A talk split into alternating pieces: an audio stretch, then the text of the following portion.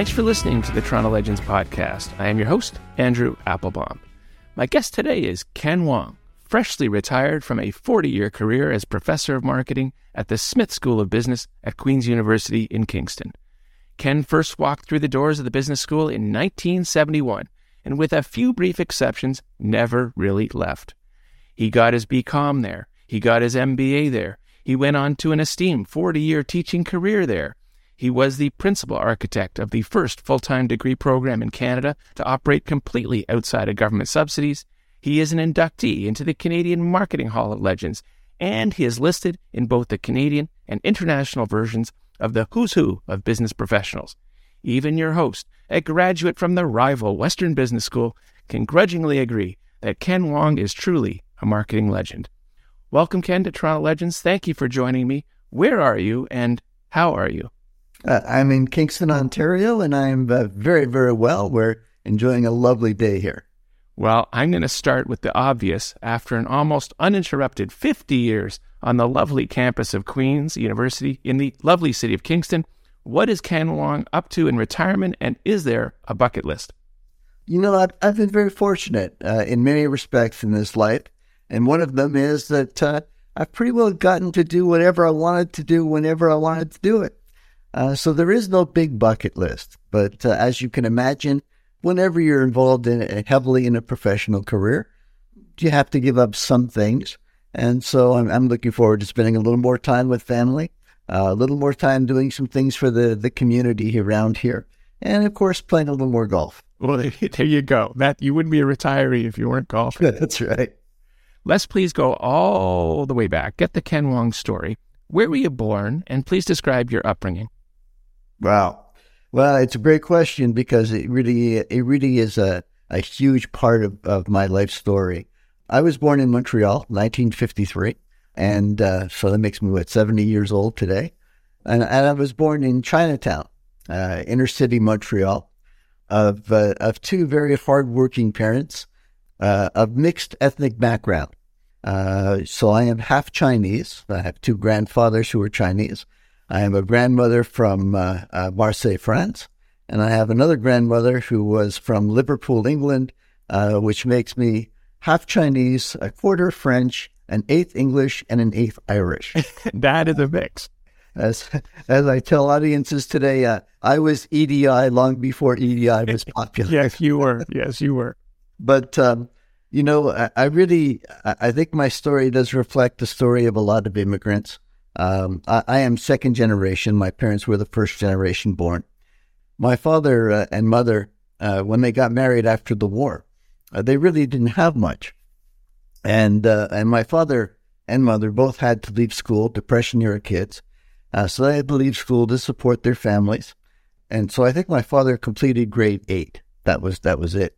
So you can imagine after the war, he comes back, wants to get a job, how many jobs are available to a, an, an Asian, especially at that time, because they had, you know, they weren't considered full citizens of the country. Uh, we still had uh, the emancipation to, to, to come. Uh, so, what kind of employment was available to him? Not much. He, he was a waiter in Chinatown. And uh, my mother, as fit to the social and, and social climate of the time, of course, she was home taking care of the kids. One day, my father and his uh, older sister got together and they were commiserating about the, the dead end jobs that they had and concluded they had to start a company. And so they took uh, what I believe was $200 at the time.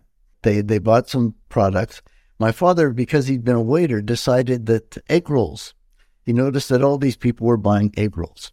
And so he said, well, let's, let's become an egg roll company. And, and so they made up a batch of egg rolls. And then my, my father, no embellishment here, uh, took some shirt cardboard, a box of crayons, a pair of scissors, and he uh, he dummied up a box. And then he went to see a gentleman named Sam Steinberg, uh, the head of the Steinberg's grocery chain. Sam Steinberg was the Dave Nichols of his time. Uh, I can imagine my father sitting in, in Steinberg's office with this uh, this cut up uh, box of, of, of, egg rolls, talking about uh, his company and what he was going to do to create it. And Steinberg, for whatever reason, took pity on him and uh, said, Well, we'll give you one store. And one store became three, three became 10. And eventually, over the, the years, they became the largest processor of Chinese food in the country. Wow. Moa. With just over 100 million in sales, about 150 employees. And they really did run it like a family. But it really did, did show me what you could do. If you wanted to be entrepreneurial, if you wanted to step outside the, the conventional bounds a little bit, work a little bit harder, and that, you know, things like running a business like a family didn't have to be a cliche that you really wow. could do this and that if you did it, the rewards were very real. You know, we had eight attempts at unionization and none of them got past the first stage mm. because the employees basically said, we can't do any better than we're doing now. So all of this really set the stage for my professional career. And then um, my parents wanted me, of course, to go to university. They didn't know what university was.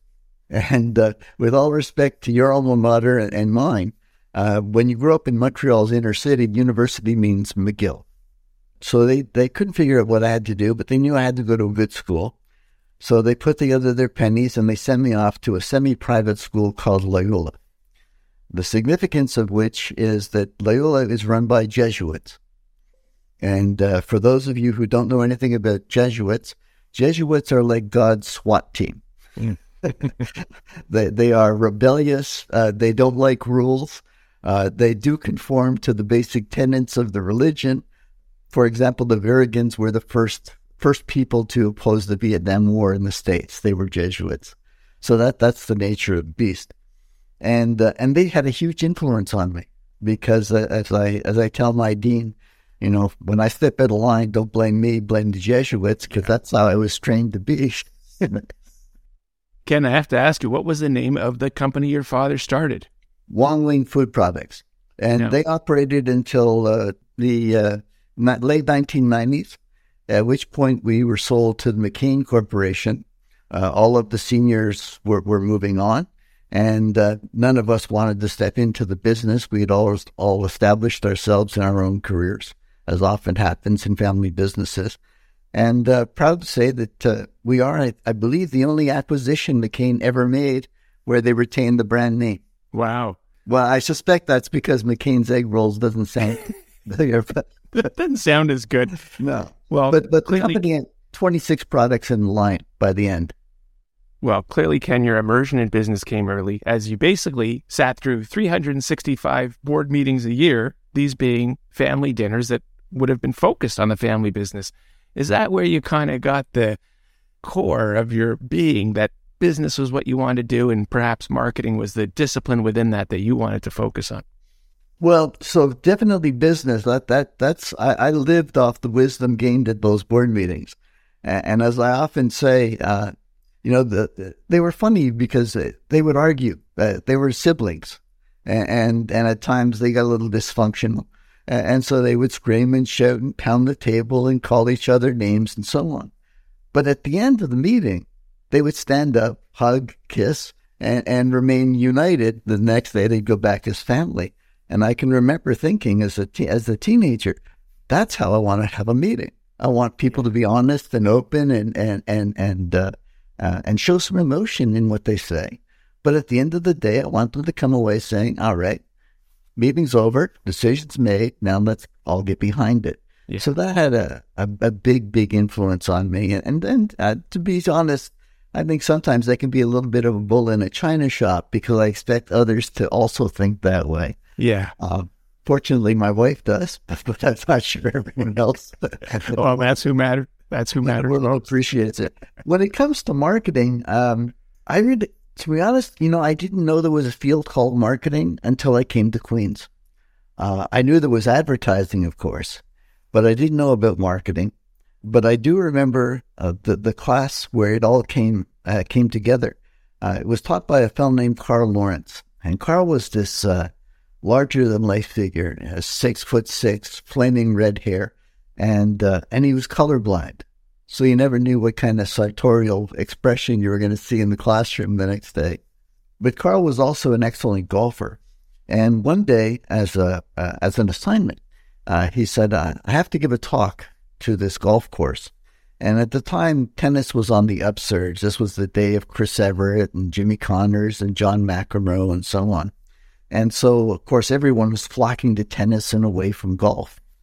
And so the golf course brought Carl in to, to advise them on what to do differently. And so after putting us through this assignment, he told us the so called right answer, what he said. And his speech started, he said, You may think the competition is other golf courses. You may think we need to improve our greens or improve our clubhouse or what have you. He said the competition isn't golf courses. The competition is for people's discretionary time. You're losing that time to tennis. And so the real question is what is there about tennis that golf needs to improve upon or at least emulate? And the moment he said it, I uh, I can still recall the feeling. At that time, we called it a rush. Yeah. well, it certainly sets you kind of on a path, and and I do want to talk to you about business schools Ken, I can't even imagine to begin to imagine the changes you've seen in business school education, not only in the curriculum, but in the methodology of teaching. An obvious one is that when you were a student, you literally used a pencil and a notebook, whereas today's students probably don't even carry a writing instrument. Well, uh, certainly the, the technology has changed. Uh, and I can't say the number of times I myself have thought, wow, I would have rocked high school if there had been the internet. Yeah, a lot. You know, how much time did we spend in libraries poring over uh, reference text trying to find something to say? And and of course, we're on the verge of another big one now with AI and Chat GPT, which has all of us terribly worried because uh, we can give a great assignment and just end up finding it that we're getting a Chat GPT in response. Going to interrupt you right there, Ken, if you don't mind, because I, I literally wanted to ask about that. The rise of AI, the availability of tools like ChatGPT, has this been a positive or a negative when it comes to teaching at university? If we continue to teach the way we've always taught, it will decidedly be a negative.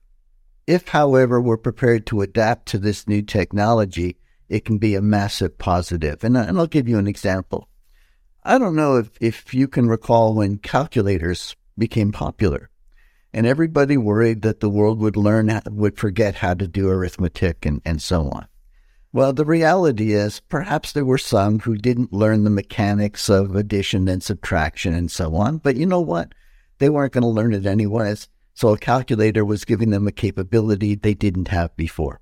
For those who were talented in the quantitative uh, sciences, it didn't matter whether they had a calculator or not. They were going to learn the rudiments because they were going to take it to the next stage. The important thing was that people learned what to do with the numbers that were coming off that calculator. The important thing was that people knew what numbers to submit to the calculator. And the same exists with ChatGPT. You know, I can ask the same question three, four different ways and get three or four different responses from, from my AI software. So I have to know this. I have to be able to appreciate the subtleties of how I ask the question in order to appreciate whether or not I'm getting the right answer. I also have to be sensitive to what database the AI software is using to draw upon because its response is only as good as the underlying data. So again, it's a different set of skills we have to teach. There are still things to learn. It's just not the same things that we taught and, and learned in the past. Well, tied in with that, Ken, most people associate a business school education with technical skills like research, valuation, internal rates of return. But today, these can arguably be obtained anywhere, particularly over the internet. Thus, I know you've encouraged your students to go beyond the theory of business to matter or master the practice of business. Does that put more of a premium on our people skills? Oh, absolutely. You know, uh, you asked earlier about my intent to, to study marketing. I, I didn't come to school to study marketing. I came to learn how to run a business. And in particular, I came to learn how to run a big business because I already had been exposed to a smaller business. And, what I discovered along the way, very early on, and again, uh, compliments to my father here. Uh, I'll tell you about that story in a minute. What I came to realize was that the biggest difference was the number of people that you had to influence, the number of people you had to motivate, um, because as you increase the number of people, you invariably increase the diversity of your audience. And that means the same message has to be has to be delivered in multiple ways. And that is, of course, the heart of marketing, isn't it? We segment a market, we figure out what's right for each segment, and we deliver the message accordingly. And, so, in many regards, um, you know, when I think about running a, a company, I, I think about internal marketing as, kind of the essence of management because we do have to understand retirees aren't going to be the same as 20 somethings. Uh, you know, people from disadvantaged backgrounds aren't going to be the same as those from advantaged backgrounds, and so on. And uh, accordingly, anything I decide as a as an owner or as a manager is going to have different consequences for different audiences. And if I'm not sensitive to that, then I really can't expect my troops to feel any desire to be loyal to me. And in the end, that's that's really what you want. You know, we don't go the extra mile for somebody we don't like. For sure. And I think tied into this is kind of this concept of the academic ivory tower versus the real world. Ken, how did you straddle these two worlds? How did you keep in touch and up to speed with the most current business management practices? Well, I think uh, part of this is, is, is how I position myself uh, as, as an academic. You know, when we talk about research, everybody thinks that we're talking about certainty. That when I when uh, if somebody says the research says this, everyone expects that 100% of the time or close to it, that's what's going to happen. The reality is in social research, like business research, you know, you get something that that takes place 40, 50, 60% of the time, you've got a major finding. Mm-hmm. That means 40% of the time, 50% of the time, 60% of the time, it's not going to happen. And so I've always positioned myself as the person who tried to communicate not just what the research said, but, but the things that you had to watch out for. What wouldn't make that apply? Or, or what exceptions to the rule would apply? And, and I think that's why media uh, had some success with talking to media because they would always come in with the, well, the research says this. Does it apply in this instance? And many times, of course, it, didn't. So again, when I look at it, I, I always look at it from that perspective. And I always try to, to finish my evaluation of any framework with the people side of the equation. What's it mean for the manager? Well, let's talk about the Canadian media because whenever they need an expert take on a marketing issue, they would go to one of two experts from academia it would either be Ken Wong from the Smith School at Queen's or Alan Middleton from Schulich at York. Alan Middleton beat you to retirement. In your heyday, was he a friend, enemy, or frenemy? Uh, Alan was, uh, first of all, Alan is a wonderful, wonderful person. When I started to gain some notoriety, uh, Alan was the only, uh, only source of media. You constantly saw his name he actually took the first step, I, I think it was, and he contacted me. And uh, we were just talking in general. But I think by the end of the talk, we came to the conclusion there was a huge opportunity here for, for people with marketing backgrounds to, to uh, educate the public and, and, and business. And uh, there was really no reason for us to, to become competitors. Uh, the market was big enough to accommodate us both. And we spent the rest of our career supporting each other. Alan hired me at times, and I hired Alan at times. Uh, and whenever we couldn't do something, we were always quick to refer the other. Because, at least on my part, I had I had a, just a, an intrinsic trust in Alan. Mm. He, he is a man of impeccable integrity. He had all kinds of real world experience, and uh, and he was at the end of the day a, a true educator and uh, I have the greatest, greatest respect for Alan. Well, certainly, as they say, a rising tide floats all boats. So it's nice to hear you're supportive of each other. And I'm pretty sure I can guess the answer to this already, Ken. As we get into the nitty gritty of the business school marketplace, are you friends, enemies, or frenemies with rival business schools such as Western, U of T? I already know what your answer is going to be. So we are, uh, we are, we are friendly enemies. okay, that's what I figured this way. But to be honest with you, you know, uh, obviously uh, our single greatest rivalry historically as a business school w- was with Western. Uh, and, and we used to tease each other all the time. You know, Western is that an omelet, that kind of that kind of thing. Jeffrey Gandz, uh, who was the head of your MBA, pro- the MBA program at Western, but I think before that he was a, a labor negotiator at Western. Before that, he was a sales guy. Interesting enough. He used to teach at Queen's in the summertime in our three week executive program. And so I got to know Jeffrey uh, on, a, on, a, personal level. When we announced our intent to go with the, uh, the full fee MBA, this was a radical departure. Uh, not just because it was full fee, but because it was also specialized on science and technology business. So the idea was we're a small school, we can't compete against the Harvards of this world on everything. So let's just bite off a chunk, concentrate our limited resources there, and, and, and away we go. I took more flack. I remember going to a Canadian Association, uh, Canadian Federation of Business School Deans. There were 27 of them in the room, and I think 26 of them took a strip off my back about being the thin edge of the wedge and how I was endangering public education, blah, blah, blah, blah, blah. When we opened that day, there was a, uh, a bouquet of flowers and a telegram from Jeffrey Gandz, classy, classy guy, classy guy, saying, uh, uh, we welcome vigorous competition.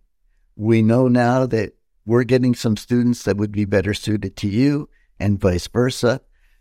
No reason why we can't both coexist uh, I've never forgotten that that uh, that uh, that act and and and tried to conduct myself with as much class as Jeffrey showed that day. Uh, um, it, it, really was a it really was a turning point, I think, in our relationship. And uh, you know, as much as I would kid about Western and so on, I've always said it it is an outstanding school, and it's an outstanding school because it gets outstanding students. I mean, at the end of the day, if you think about Queens or Western, our faculties, we're all trained in the same places. We're all reading the same books. We're all going to the same conferences and so on. You know, some may be better in the classroom than others, certainly. Uh, but by and large, you're getting the same education. The big differentiator is the quality of the students that come in. As we say at Queens, as long as we don't damage them emotionally or physically, they're going to go on to do great things. Right? That's good. It's just the nature. Well, in my day as a business undergrad, the big distinction was that Western followed the case study method used at Harvard, whereas Queens used more of a lecture based model. Is there still a discernible difference between the teaching methodologies at the various business schools, whether it's Western Queens or otherwise? Not really. Not really. I, I, I mean, Western still retains its, its uh, like Harvard, uh, still retains its reputation for using the case method. But the reality is everybody is using cases these days.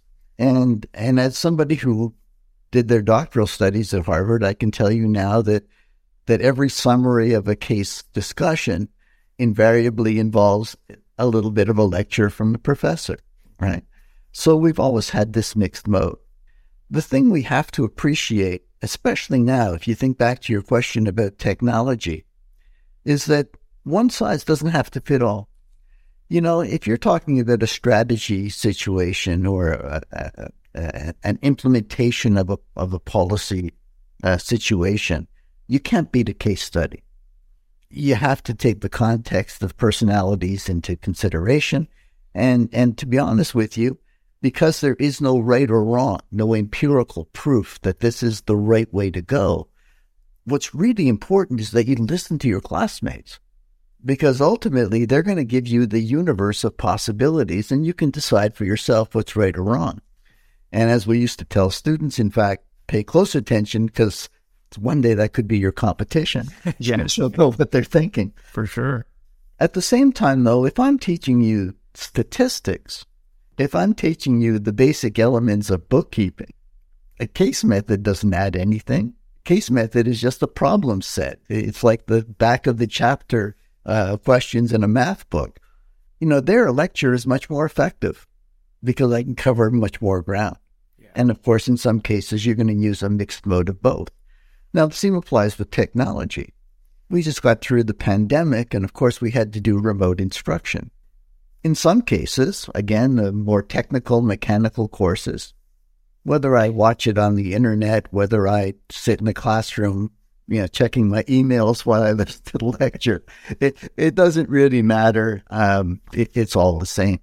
But when you want that richness of discussion, or when your prof has been taught how to teach, and and, and that's when I say how to teach, I'm talking about the use of body language. Teaching at its highest level is a performance art. it, it is, it is, you are occupying a stage and everything you do in that stage helps you communicate or not communicate the message. Harvard was so wonderful in teaching us that. Student starts talking too much. What do you do? Approach them, walk up to them, look down at them. They'll shut up. It's intimidating. You don't have to say a word. You know, you're taught these little these little tricks. You can't do that on um, in a remote discussion, and so part of that art is, is lost. So again, case method versus lecture just depends on the situation. The reality is you should be able to do both, and both do require a different type of training. Yeah. And and unfortunately, most doctoral programs don't give that training. If you're enjoying this Toronto Legends interview, please check out the more than 150 additional episodes available anytime. We got the King of Bay Street, Wes Hall, Canadian Ambassador to the United Nations, Bob Rae, former CFL Commissioner Mark Cohon, Kick Corps, David Cinnamon, and sports executives Bob Stellick, Bob Hunter, and Bob Richardson. How they did it directly from the Toronto Legends themselves. All episodes available 24 7 365 wherever you get your podcasts. Well, in addition to the you know, move towards virtual versus in person, I've also seen a big change, certainly since I graduated, the growth of the off campus campus, i.e., get your Queen's education not at the home Kingston campus, but at the Toronto campus or even an international campus. How are you getting the Queen's Business School experience if you aren't actually attending in Kingston? So, first of all, uh, uh, we've always had this problem in Kingston. In fact, so, so did Western to a certain extent, being in London. We all feared Toronto. Uh, it was the sleeping giant. Uh, and, you know, it wasn't until just recently that Toronto has gotten their act together, to be frank with you. And, and Toronto is now a, a huge, huge force as a business school. Uh, you know, Roger Martin did a wonderful, wonderful job when he became their dean in, in elevating their reputation and, and status. But they had this huge locational advantage being in Toronto, in the heart of the financial district, and so on. Whereas, you know, we wanted to bring a guest speaker in. Uh, that guest speaker had to be prepared to spend three hours getting two kinks and three hours getting back uh, in order to live 90 minutes in a classroom. Uh, it, it was difficult. And so we started with video conferencing. That's why we became one of the leading video conference schools in, in the world, frankly, not just in Canada, but in the world, uh, was an attempt to overcome that boundary. Uh, our first venture was, I believe, in Ottawa, uh, doing programs for the public service, uh, which at that time was looking to infuse their public service with more management talent. And so we put a facility in Ottawa. It proved to be extremely successful. And so we've replicated that in, in other places. Whether we do these uh, these programs though via video conference or or whether they are primarily done on the uh, on the facility in the host city, uh, they always involve a residential period here at Queens, mm. and uh, that residential period is intense, not just in in the studies, but we're really trying to bring them together as a group. Uh, we're trying to let them experience the, the Queen, what we consider the Queen's experience through it. and even though we may not be, you know, in the same building and just down the hall from your classroom, we do try to let our students know if you need to reach us, we're here. In, in fact, uh, the last thing I, I, say to every class is uh, I hold up a stack of business cards and I, I ask, uh, I say, you can take one, but if you do, you must put it in your lower right hand desk drawer. And, uh, they all kind of look at me quizzically and I say, now you got to tell me, you know, where you're you going to put it? So they all say, on that and lower right hand desk drawer. And he's flipping out. You know, it's a good thing he's retiring. and I say, now here's why. Some point in time, you're going to need this material. You're going to have a problem. Um, you're not going to know what to do. You're going to need to talk to somebody. Whenever that happens, you pick up the phone, you can call anybody in this class, you can call anybody in the Queen School of Business and say, How do I get in touch with Ken Wong? And they'll tell you, just look in your lower right hand desk drawer Then you'll find my business card and so on. We really do try to stress this with uh, with all of our faculty. I mean, obviously, I, I do it my way. Other people do it their way, but we do try to create that sense of community because without that, you don't have any networking. You don't have an alumni network. And well, think about it. When we go to business school, we're going for a career. You know, it's it's not it's not the kind of education for life that, that many would, would think university should be. And, and part of our attraction, what makes a good business school is we get good jobs. Yeah, absolutely. Right. You know, tied in with this idea of networking and community, I have to ask you about business school branding. And I'm sorry, I'm a bit of a dim bulb in, in not understanding this because everyone's gone this way. Why have business schools pivoted so sharply to rebranding their faculties as being distinct from their more established and more well known university brands. For example, graduates used to say they got their business degrees from Queen's or Western or U of T or York, and now they're pushed or rather obligated to say they got them from Smith or Ivey or Rotman or Schulich. I would postulate, and yes, I had to look up that word to find a good one to use. These schools already had much stronger brands when they were directly associated with their long-time established universities. For example, when you got a business degree from Queens or Western, you said that, it immediately meant something. Whereas I'm not confident saying you got it from Smith or Ivey is as impactful, especially outside of Canada. Why have business schools abandoned their university branding to focus instead on their specific school branding? Okay. So first of all, I, I but let's be clear: uh, the desire for naming rights uh, came down to money. In Canada, one of the best things about postgrad uh, post secondary education is that it's considered a public good in many respects. The bad news is that because of that, we operate at a considerable disadvantage relative to our U.S. counterparts. And, and I'll give you a, a, a simple example. Harvard Business School has an endowment of, when I last checked, it was something like $1.2 billion. Queen's University at, at the same during the same time period had an operating budget of I think it was two hundred fifty million dollars. This was some time ago now, numbers, but the proportions haven't changed. So Harvard's business school is four times larger than my parent corporation. And if I look at my budget in running a, a, an MBA program, that makes me the equivalent of basically out of stock product from my competition. It's it's just minuscule and, and the government uh, universities are, are are very egalitarian. You know, knowledge is knowledge.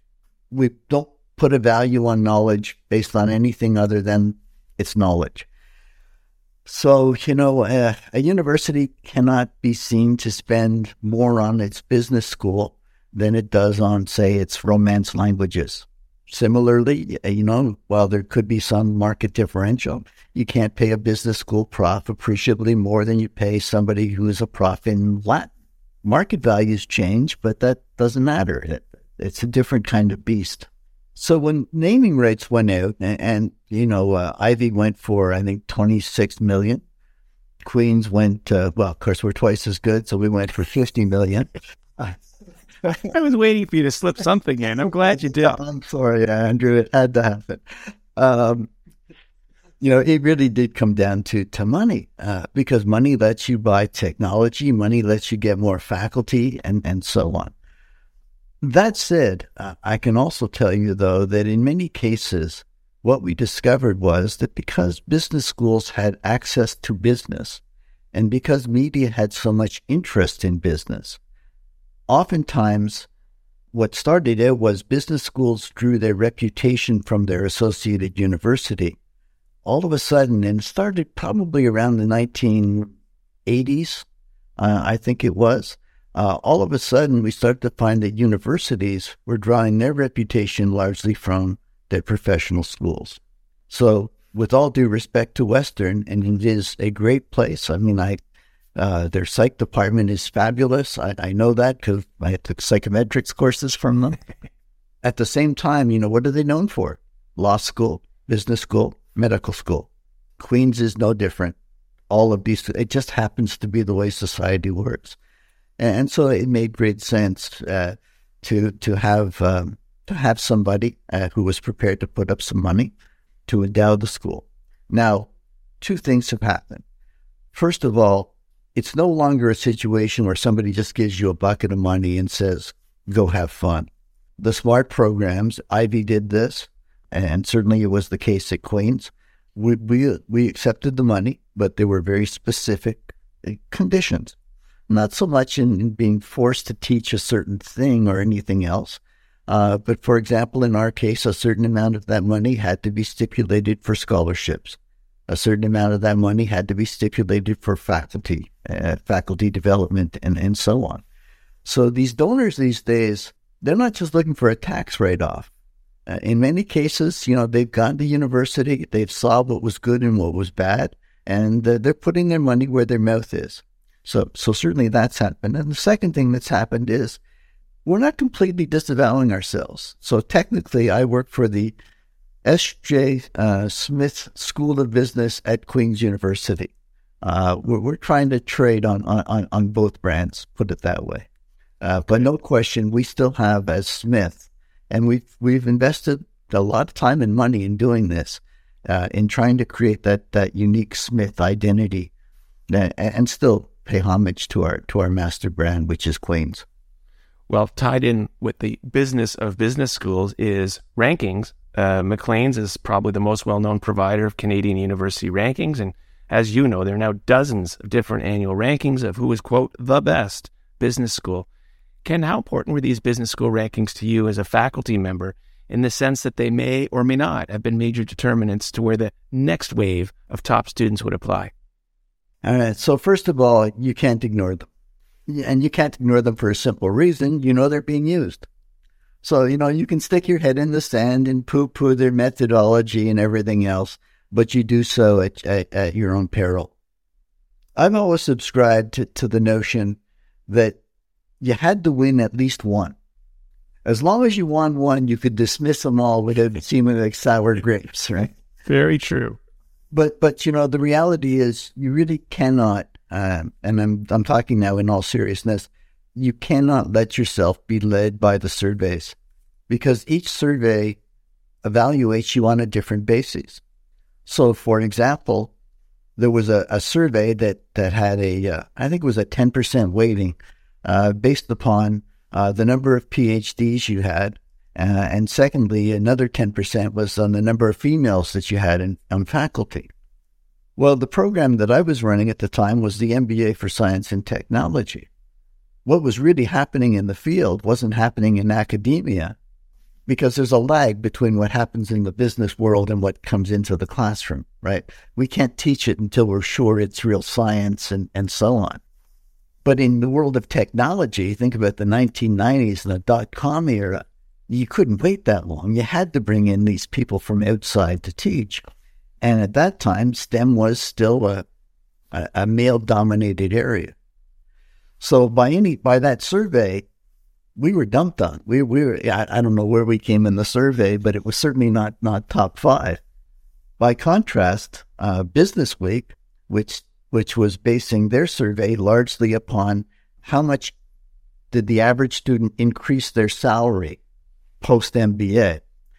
Well, now we're talking dot com era, right? yeah. I'm having trouble holding on to my faculty because they're watching their students going in getting, you know, BMW Roadsters as signing bonuses and, and, and all kinds of options and the like. So, of course, there we came number one in the world outside the US. I mean, we beat IMD, we beat London Business School, we, we beat them all. As long as we won one, I could dismiss them all. That's good. Ken, you have taught literally thousands of business school students. Any that pop into your mind as having gone on to become celebrities or politicians or titans of industry? Oh, golly. Uh, absolutely. Uh, where do I start? um, well, you know, this is a Legends broadcast. So, how about uh, most recent legend uh, uh, would be uh, Bryan Pearson, Loyalty One, Stephen Graham, uh, who uh, you know was the ad person of the year in, in New York City. He was with Coke, CIBC. He's now the CEO of, of a financial concern. Gord Nixon, of course, who was the, the head of uh, RBC. uh, for, for a number of years. You look at some of the companies uh, that have been sponsored by these people, Red Flag Deals, Nick Sportswear, they're all our graduates. Uh, there really are too many to, to, to note. Uh, uh, Jill Nykoliation, you know, who is the ad person of great fame, who, who absolutely shattered the glass ceiling in that industry. These people not only built businesses, but they, they did something that really reshaped the society at the same time. And, and, and to me, that's the real hallmark. You know, you can make money by being lucky. You can come up with a trivial pursuit. It's can you come up with an encore, and can you do it under a circumstance that isn't benevolent in its in its start? Because boy, it, if you really have what it takes to to make it work as an entrepreneur, that sense of agility, that that resilience, that determination, that survivor instinct, those people are special. They're they're not just smart they're they're they're driven, and and, and they're driven to to create and, and make something happen. And, and you know, the, I think the greatest thing about my career has been not just the opportunity to to be in a classroom with these folks, and I say be in a classroom as opposed to teach them because sometimes, frankly, they taught me. But the people it's brought me in touch with, the Tony Chapmans of this world, the David Kincaid, who was a Queen's grad but in political science. You know, I mean, David brought uh, TSN to Canada. Uh, you know, think about the impact that has on people's daily lives. Tremendous, tremendous people in, in, in the marketing community in this country. And most all of them very willing to share. Well, you touched on this already, but let's close with a really tough one. What have your students taught you as you close your Queen's teaching chapter and move on to the next chapter of your life? Um, this is going to sound a little strange. It is all about choice. The great students I've had, I didn't have to intimidate them. Uh, I didn't have to tell them what to do. They made a choice. Uh, they were very deliberate in, in, in thinking about life. Uh, they made a choice based on what made them happy. It didn't matter necessarily whether it made everybody else happy, but they knew it made them happy. They knew their brand. They knew what they wanted in life and they went after it. And they went after it tooth and nail. And, you know, I think at one time I thought that was just youthful naivety. I, I now recognize it was something much, much more profound. And certainly as I've approached my retirement, you asked the first question about bucket lists. I, I, I, I want to do the same. I'm, I'm making deliberate choices. I just finished a project uh, trying to help Kingston win the Memorial Cup bid for uh, uh, 2024. I'm going to try and help our hospitals raise a little money. I'm going to help Queens uh, do some reformulation of some of our programs. I'm going to make these deliberate choices as opposed to simply sitting down, watching some TV, and getting fat and lazy. well, I, I had it in my question list. Are you still actively engaging with industry, or would you prefer everyone leave you alone to enjoy your retirement? And clearly, the answer, Ken, is you're going to stay actively involved. Oh, yeah, yeah. Retiring, not retired. Uh, That's correct. Uh, absolutely. I have some clients I've been with for 20, 30 years. Um, if they still want me around, I still want to be there. Uh, I feel like part of their organization. I, I talk about them as we, not uh, not me and you. So certainly, I want to do that. And uh, let, us face it, uh, a body in motion stays in motion. Uh, I, I am only 70. Uh, I figure I got another 20, 30 years to go. At least. Uh, I want to make them productive. Well, let's finish with the most important questions. Ken, do you get to keep your Queen's email address and your prime parking space and your Golden Gaels season tickets? So I, I do get my email address. Um, if you know Queens, you know that you don't get your parking permit unless you're prepared to pay for it. Actually, that's not quite true, but somewhat true. And as for the Golden Gaels, no, Golden Gaels that they're uh, uh, they're on a roll this year. We have a new stadium, new facility, new team, new optimism. Uh, I'll gladly pay to watch those guys. Excellent. And well, yeah, absolutely. So, where can we best follow you on social media, or do you prefer emails? How can people best keep abreast of what you're up to and get in touch with you? Sure. Uh, so the easiest way is LinkedIn. And just send me an invite. I'll I'll certainly accept them all, and and uh, you'll see anything I post and anything that uh, that gets posted by others that mentions me. Uh, other than that, uh, my email address wongk at queensu.ca. Feel free, anybody. Uh, I'm always interested in in talking marketing, talking business. Excellent. Well, I have to tell you, Ken, it's been a great pleasure to get to know you, and congratulations on uh, your retiring, not retired. And I want to wish you continued success with whatever you pursue going forward. Well, the pleasure's mutual, Andrew. And if ever I can be of assistance, you know how to reach me. Excellent. And I will do so. To our listeners, on behalf of Ken Wong, I am Andrew Applebaum saying thanks for listening to this episode of the Toronto Legends Podcast.